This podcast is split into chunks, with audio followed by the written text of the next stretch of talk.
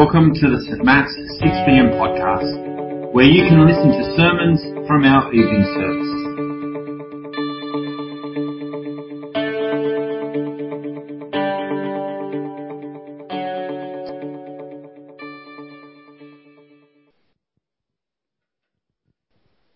The reading tonight is from Genesis chapter 12 as we start our new series.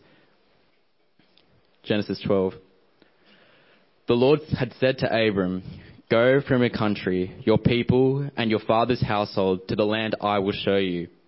I will make you into a great nation, and I will bless you. I will make your name great, and you will be a blessing. I will bless those who bless you, and whoever curses you, I will curse. And all peoples on earth will be blessed through you. So Abram went, as the Lord had told him, and Lot went with him. Abram was 75 years old when he set out from Haran. He took his wife Sarai, his nephew Lot, all the possessions they had accumulated, and the people they had acquired in Haran, and they set out for the land of Canaan, and they arrived there. Abram traveled through the land as far as the site of the great tree of Moreh at Shechem. At that time, the Canaanites were in the land. The Lord appeared to Abram and said, To your offspring I will give this land. So he built an altar there to the Lord, who had appeared to him. From there he went on toward the hills east of Bethel and pitched his tent, with Bethel on the west and Ai on the east. There he built an altar to the Lord and called on the name of the Lord. Then Abram set out and continued toward the Negev. Now there was a famine in the land, and Abram went down to Egypt to live there for a while because the famine was severe. As he was about to enter Egypt, he said to his wife Sarai, I know what a beautiful woman you are.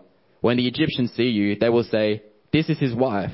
Then they will kill me, but will let you live. Say you are my sister, so that I will be treated well for your sake, and my life will be spared because of you. When Abram came to Egypt, the Egyptians saw that Sarai was a very beautiful woman, and when Pharaoh's officials saw her, they praised her to Pharaoh, and she was taken into his palace. He treated Abram well for her sake, and Abram acquired sheep and cattle, male and female donkeys, male and female servants, and camels. But the Lord inflicted serious diseases on Pharaoh and his household because of Abram's wife Sarai. So Pharaoh summoned Abram. What have you done to me? He said. Why didn't you tell me she was your wife? Why did you say she is my sister, so that I took her to be my wife? Now then, here is your wife. Take her and go. Then Pharaoh gave orders about Abram to his men, and they sent him on his way with his wife and everything he had. Evening, everyone. As you've heard, we're starting a new series in Genesis, and I would love for everyone to have one of these booklets in hand, unless you're a conscientious objector for reasons unknown to me. So if you don't have one right now, if you put up your hand, uh, Emma or Murray will be able to get one to you nice and quick. Uh, I don't have slides tonight because I want you to just be reading, using the booklet, getting to use it. If you haven't seen these booklets before, uh, they've got the sermon passages in them, space for you to make notes, uh, Bible study questions for Bible study groups during the week, and even uh, four devotional a week, four personal Bible readings to do a week, that if you follow this, you will read the rest of Genesis in this term. Long book, but you can do it if you stick to the plan. I believe in you. Uh, my name is Chris, by the way. Uh, I'd love to meet you after the service if I haven't met you. I see a few unfamiliar faces. It'd be great to meet you later. And my wife Emily was away for work all of last week. And then last weekend, I was away on our young adults annual retreat. And so there was a good solid seven days where we didn't see each other. But this week, uh, a few evenings ago, uh, we were all seated, seated around our dinner table. And our youngest, Shepherd, who's three now, uh, he kept flapping his arms. And it, it, looks really strange to people that don't know what's going on. It's essentially just how he shows he's happy or excited. It's like a puppy just wagging its tail. He just does this. Uh, his older brother still kind of does it as well, but I don't like to draw attention to that. Uh, and at first I just thought, oh, he's really into burgers. Like, who wouldn't be? This is great. Like, let's get pumped, right? But then he started pointing at each person that was seated at the table. And then he pointed at himself. And with a big smile, he said, It's our whole family. I know. Crazy wholesome. It was like this beautiful moment. And now you get to share in it with me. It was this, really special moment for me. Just that evening, maybe not other evenings, trust me, but that particular evening, he was just really excited to be sitting down and eating with his whole family. About 100 years ago, a guy named Howard Guinness wrote that to be part of a truly Christian home is the closest thing to heaven many of us will experience this side of the grave. And I love that. I mean, family can be so good, right? But not always. As high as the highs for family life can be, the lows can just be just astonishingly low. I think an underrated rite of passage that a lot of young adults go through is that moment where they start to look back at their family that they grew up in and start to notice all the ways that their family is uniquely messed up. But for some people, it's deeper still. For some people, the deepest hurts they will experience in life happen because of family. As good as family can be, just like everything else in this world, it's impacted by sin. Our self centered hearts that damage our relationship with God damage our relationships with others too, even those closest to us. Maybe especially those closest to us. And the book of Genesis starts with this massive scope. It starts by talking about the creation of the world. Who created the world? What's amazing about the world? What's wrong with the world? But from chapter 12, it zooms in, zooms in, zooms right in onto this single family. And then, over 39 chapters, we see how this family repeatedly hurt each other across generations. Sin is fully on display in all its horror. But as effective as these chapters are at showing us what sin looks like, that's not why Genesis was written. Genesis wasn't just written to show us how sin wrecks a family. Genesis was written to start telling us how God is going to solve the problem of sin for all humanity, once for all. And his plan, God's plan to save the world, to release people from sin, to set us free from ourselves, that plan is going to be achieved through this profoundly messed up family.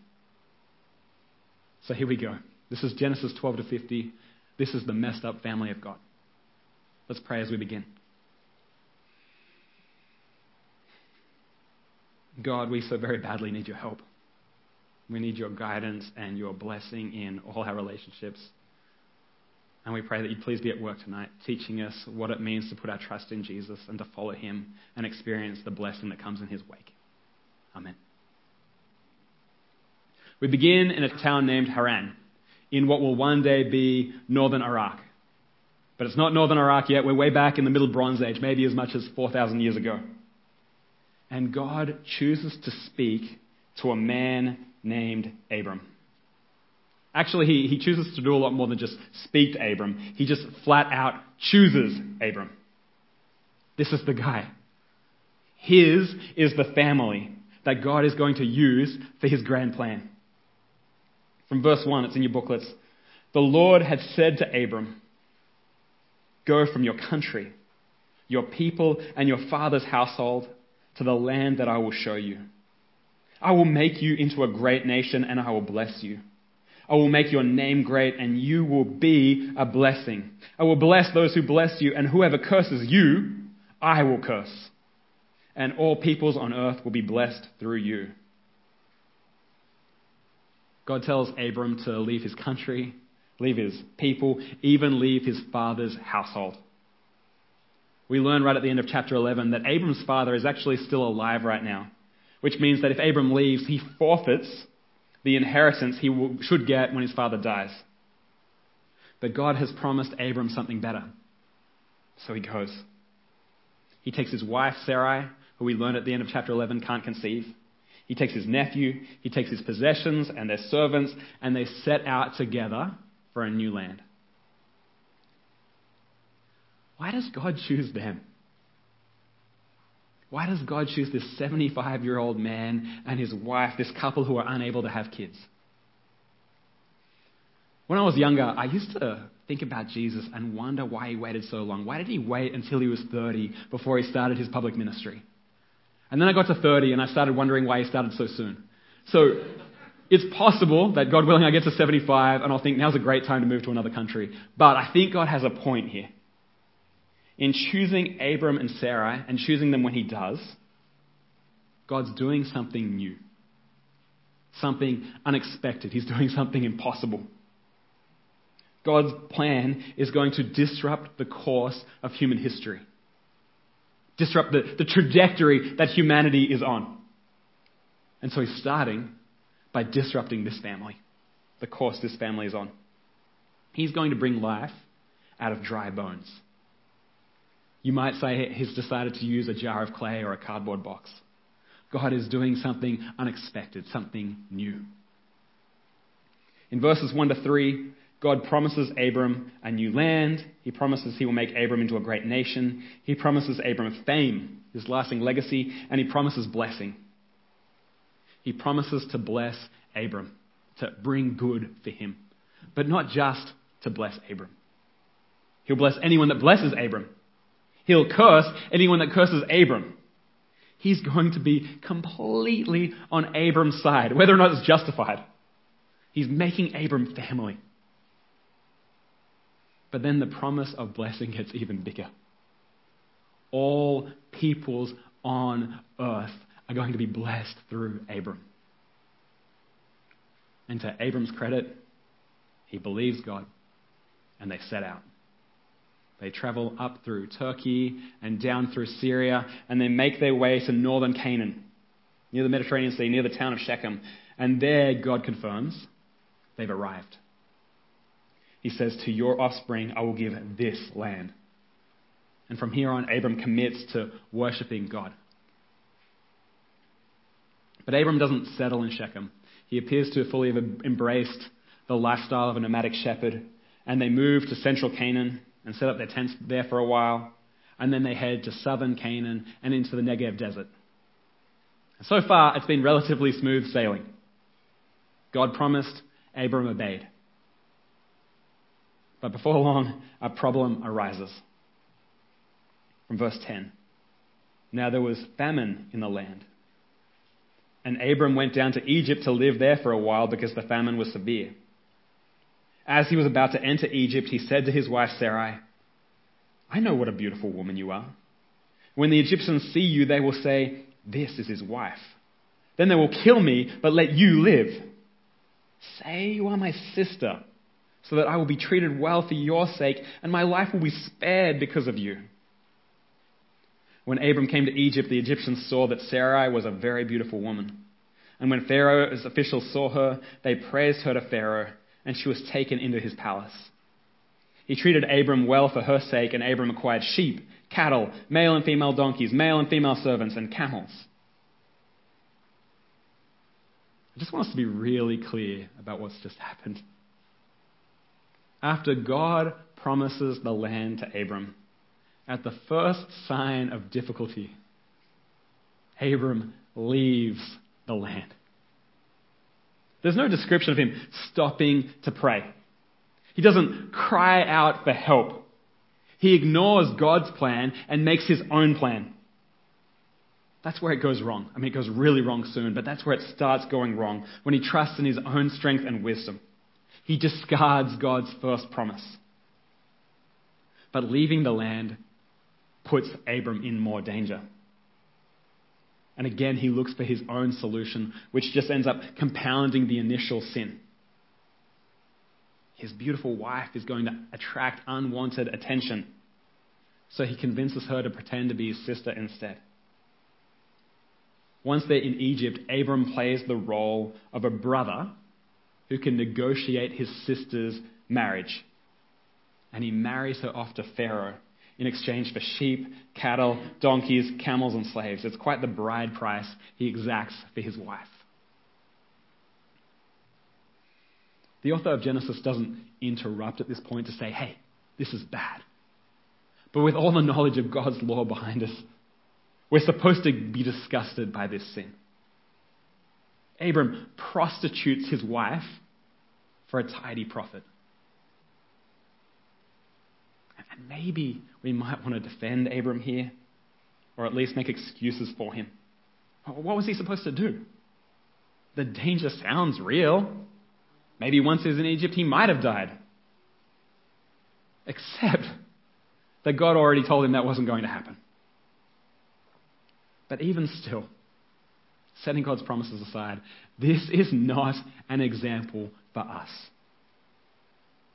God's vision for marriage is one of mutual sacrifice, seeking to serve one another. Followers of Jesus are told by Paul that husbands are called to die for their wives, to always put her wants and needs first. A husband doesn't dominate or endanger his wife. He loves her. And Abram absolutely doesn't do that here. Now remember the, God's promises to Abram. One, he promises him land. Two, a nation. Three, blessing.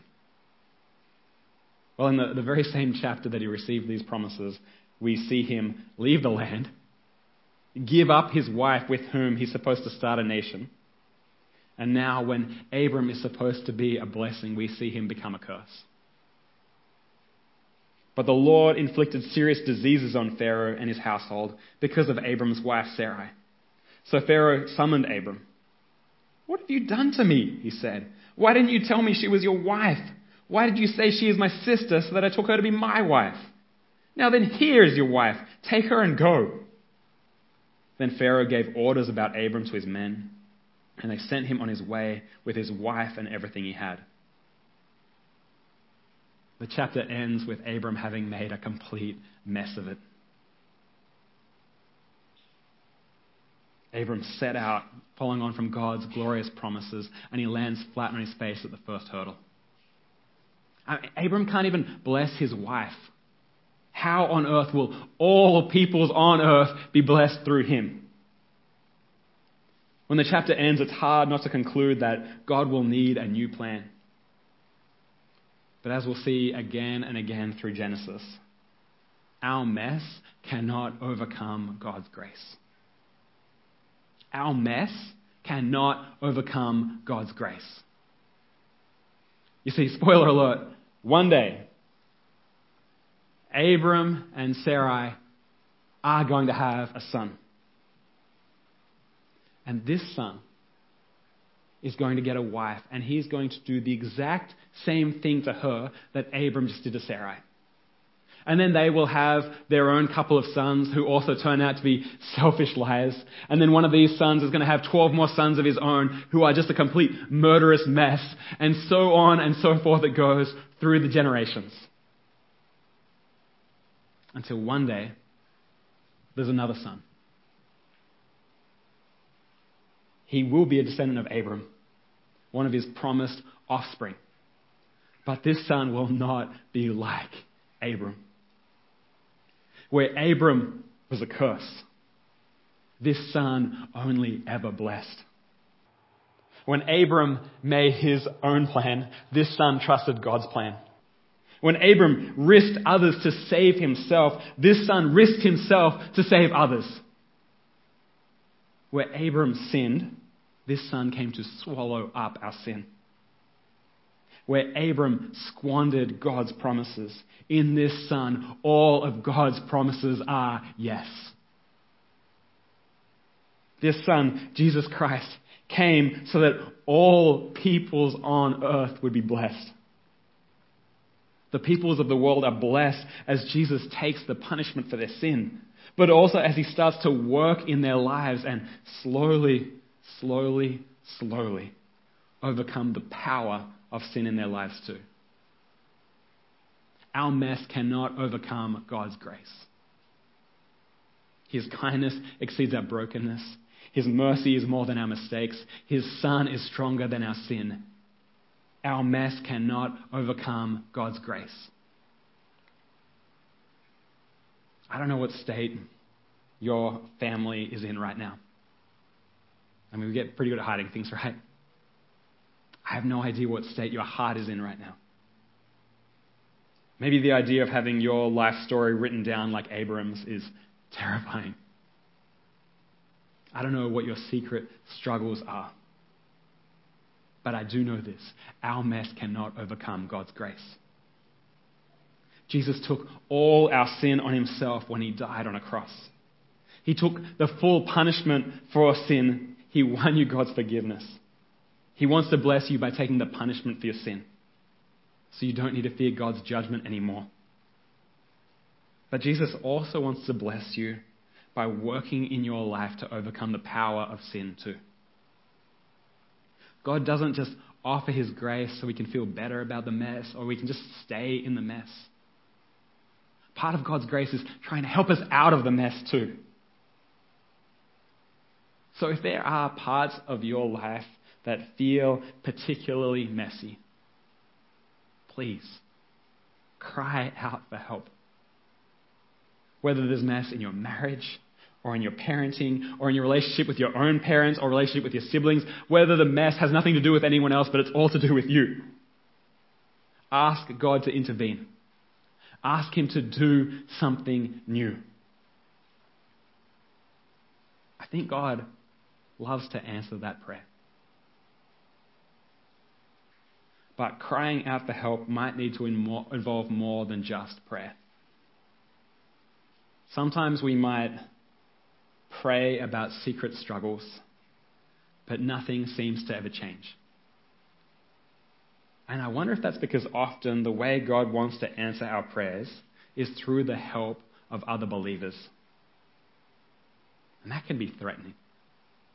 Sometimes in our pride or just in our fear, we might rather continue in the struggle than have others know about it. Like Abram, we'd rather find a solution on our own. But again, like Abram, we could do better than just relying on ourselves.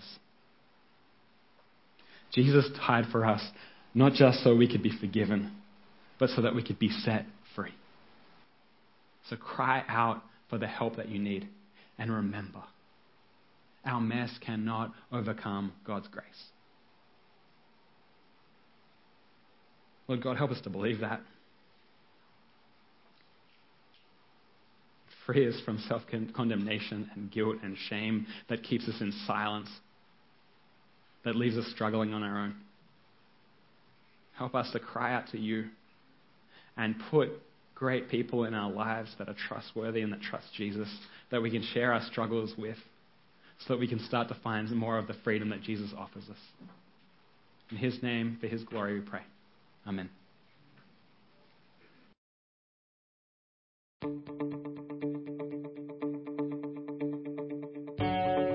Thanks for listening to this week's sermon. St. Matt's West Pennant Hills 6pm congregation is a collection of people who want to be changed by Jesus, to have a deeper connection with God, deeper community with one another, and deeper concern for our world. We'd love you to join us on a Sunday soon. For all the details, check out our website at stmats.org.au and be sure to subscribe to our podcast so you don't miss a sermon.